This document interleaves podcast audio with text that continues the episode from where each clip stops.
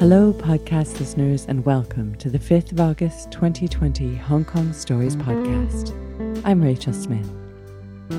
Well, just like that, we're over the halfway mark for the year 2020. Time just flies by, does it not?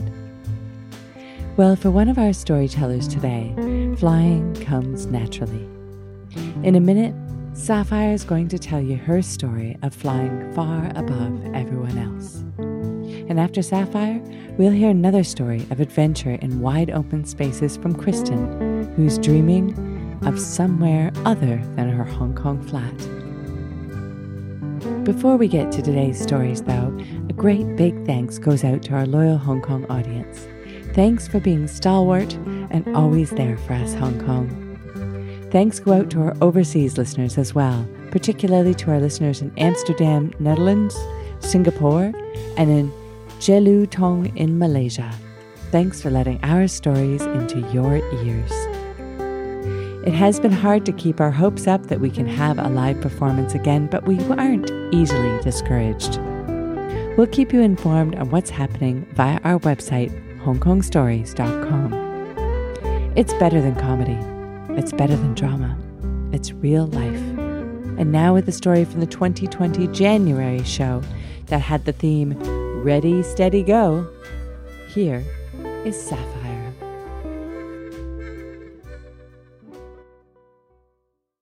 I am a pro in flying trapeze. A few months ago, when I had my first try with this sport, when others shake climbing up the staircase leading up to the high up platform, or scream just by standing on the platform about 12 meters above the floor, or couldn't even hold on to the bar when swinging down. I absolutely nailed it with various tricks of catches. I was wowed by my physical capability. I feel that I was at the height of my fitness, that there is no physical challenge that I cannot conquer. So I announced to myself that in flying trapeze, I'm not an amateur. I am real business. So this Christmas holiday, no brainer. I need to flex my muscle. We booked a resort where there is trapeze facility. It's time for me to fly, to do some act, and to show, to wow those holiday goers with some real actions. In the first two days, I did some new tricks. Easy breezy lemon squeezy. Each catch was followed by well deserved cheers and applause from the crowds. So on the third day, my coach asked me, Would you like to try a trick at intermediate level? Oh, yes, bring it on. Real athlete embraces challenge. After initial practice, I put my harness on like a pro. I see myself as an accomplished athlete. I could feel that there were groupies and fans anticipating me to perform another beautiful, flawlessly beautiful trick. I did my usual stretch. I walked to the bottom of the staircase like a reigning boxing champion about to enter into a boxing ring. If only I had a cape. I climb up the ropey wobbly staircase like a monkey climbing up the tree. I made it look quick and easy. When I was standing on the platform about three inches wide and four floors above the floor, I made sure that I was seen moving with ease like a ballerina. When I saw people down, they were as small as my fingernails. I hope they could still see the smile and confidence I have while my, my adrenaline was soaring into the sky. I was putting, my, putting chalks on my hands as if I was trimming my nails. And then I stood at the edge of the platform, held the bar with both hands, bended my knees, took a deep breath.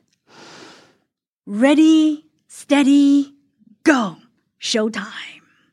I hop into the sky, hook my knees onto the bar, the skin on the back of my knees got instantly scratched off by the friction with the bar. Ouch! athlete has no time for pain. I grabbed the cables with both hands. I could feel that the swing iron cables cutting through my fingers while trying to hold on to them tight. Ooh. Come on, Sapphire, let's do this. I, gra- I grabbed myself up. I pulled myself up with my core scraping through the bar. My core was literally on fire.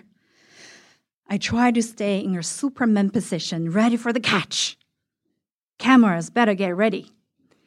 And then I launched my body, releasing my hands and legs, with my arms reaching out for the catcher. Here they are. The catcher's hands, they're right in front of me. My hands were like lion's paws about to lock onto his prey. I got the fingers of the catcher. And yet, our hands slid by. I saw her arms getting further and further away from me, as if we were in a slow motion black and white movie. The color of my vision got instantly wiped out. I glared at her arms while I flipped and free fell. I felt I was dropping into a deep, dark hole without a bottom. And then, bang! I plummeted into the safety net with my face down. It was a slap on the face. I could feel the burn. But soon I could feel nothing. I lay in the safety net, frozen. I was in disbelief and sheer shock. Me not able to finish a catch at my first attempt? My mind got blanked out. All I could hear was the sigh from the crowd, but I was more disappointed than them. What went wrong? It must be because of the catcher. She seemed new. She used to be shorter than the usual one. If only she was a bit longer, I could have assured hold on to more than just her fingertips. Well, my coach thought that I may have released my body half a second late to have just missed the catch. All right, then. Whatever it is, let's do this again. I climbed back up again. I wanted to solve it, to finish it, and to prove it that there is nothing I cannot conquer. This is my sport, my new identity. I am a star. Again. Ready, steady, go. I could hear my heart beat. I hooked my knees onto the bar, grabbed the cables, pulled myself up, and launched my body a split of a second earlier than last time with my arms reaching out for the catcher. I could see her right in front of me. Yet, bang! I flipped and flipped and shot straight into the net. No catch. Something must have been missing. What is it? I hate myself in the changing room, like a loser running away from the scene. I saw in the mirror that there are bruises all over my body. The ones on my legs were purple. They were medium rare from day one. These on my arms were red. They were red from day two. And these on my core, they were fresh pink. They just got butchered. Not to mention small patches of green here and there, and the cuts on my fingers and my legs. With the adrenaline fading away, I was drowned in exhaustion and pain. But what got hurt even more was my ego. I feel beaten. If I was a railing boxing champion, I got knocked out in the first round. What if I just walk away now? This is now intermediate level, a whole new ball game. People will understand. But will I really be happy if I don't try again? Forget about the audience. the camera, forget about how people may think about me or how I should prove it. Even if I fail after all my attempts, it's still okay. I tighten my harness, put bandage on my cuts, and step out of the changing room. The first step was agony. The second step, my bruises were eating me alive. Now, even by climbing up the staircase became sheer hardship that each step of pulling myself up became much heavier than before. I was on my last breath. Yet just by thinking about the trick, my heartbeat missed a beat. I know I want to do this. I can do this. This time, the audience seemed to have disappeared to me, and I could hear no noise at all. It felt so quiet that all I could hear was my heartbeat. My adrenaline went off the roof, and the thrill was electrifying. I held the bar with both hands, bended my knees, took a deep breath. Ready, steady, go! And this time, I grabbed more than fingertips. Thank you.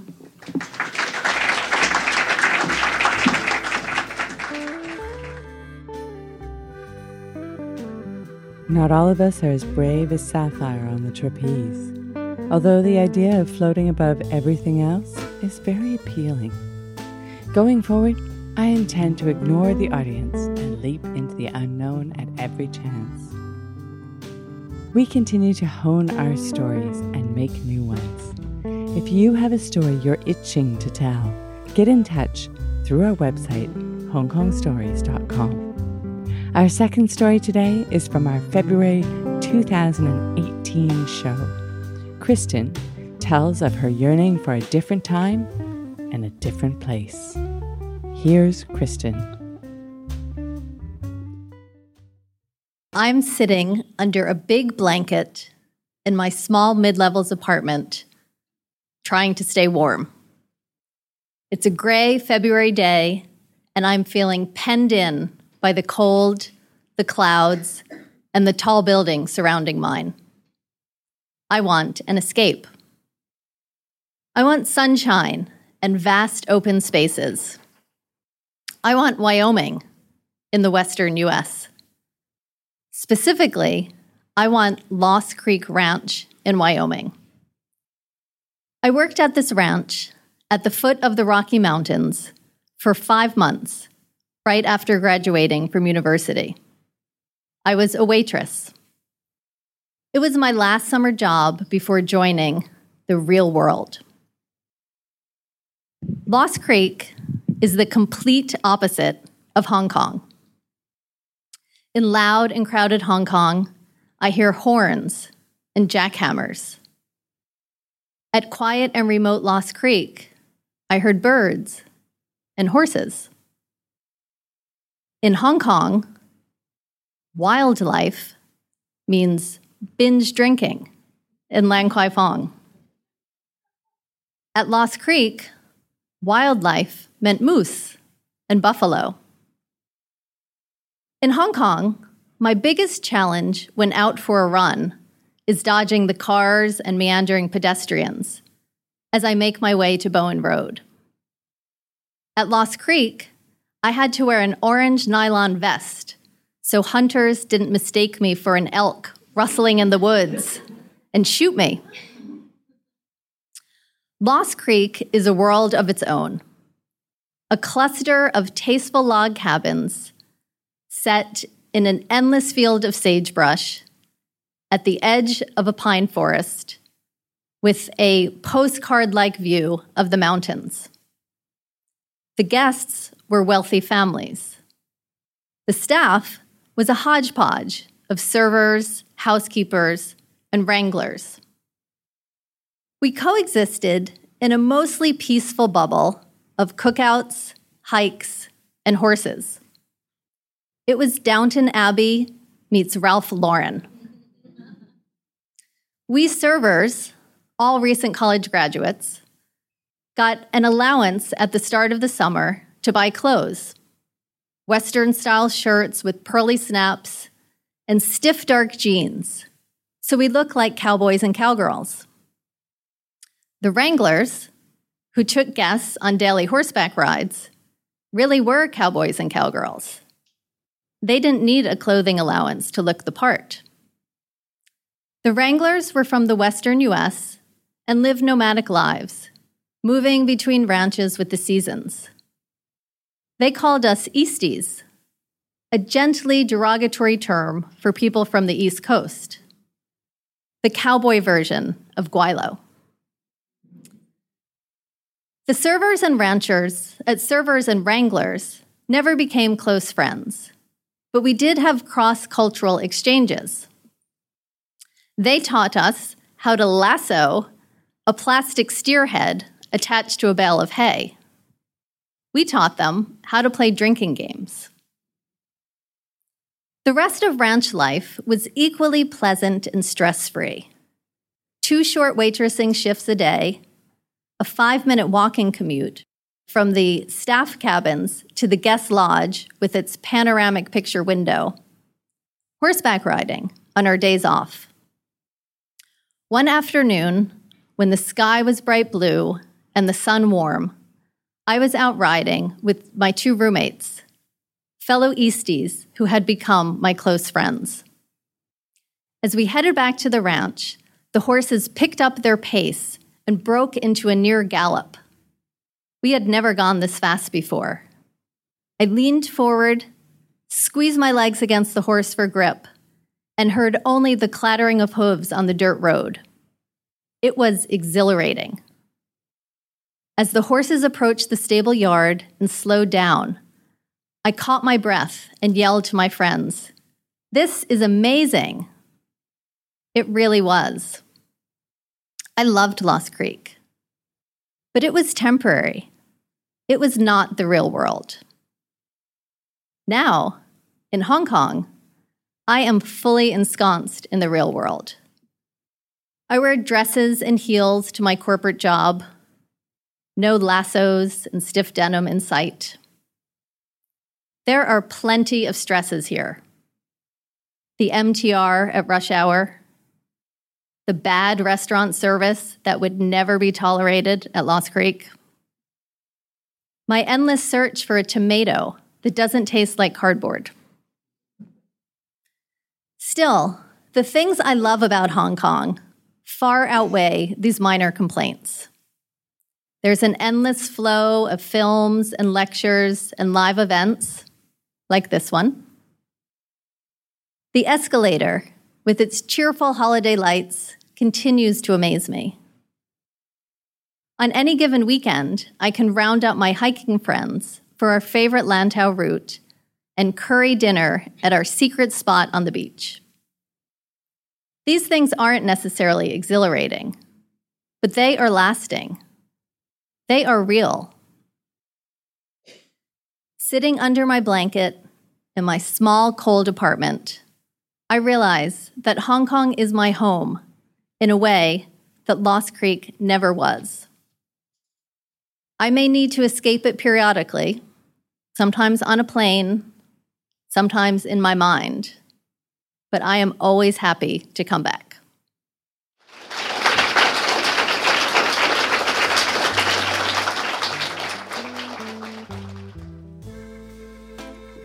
Thanks for listening to today's stories brought to you by Hong Kong Stories.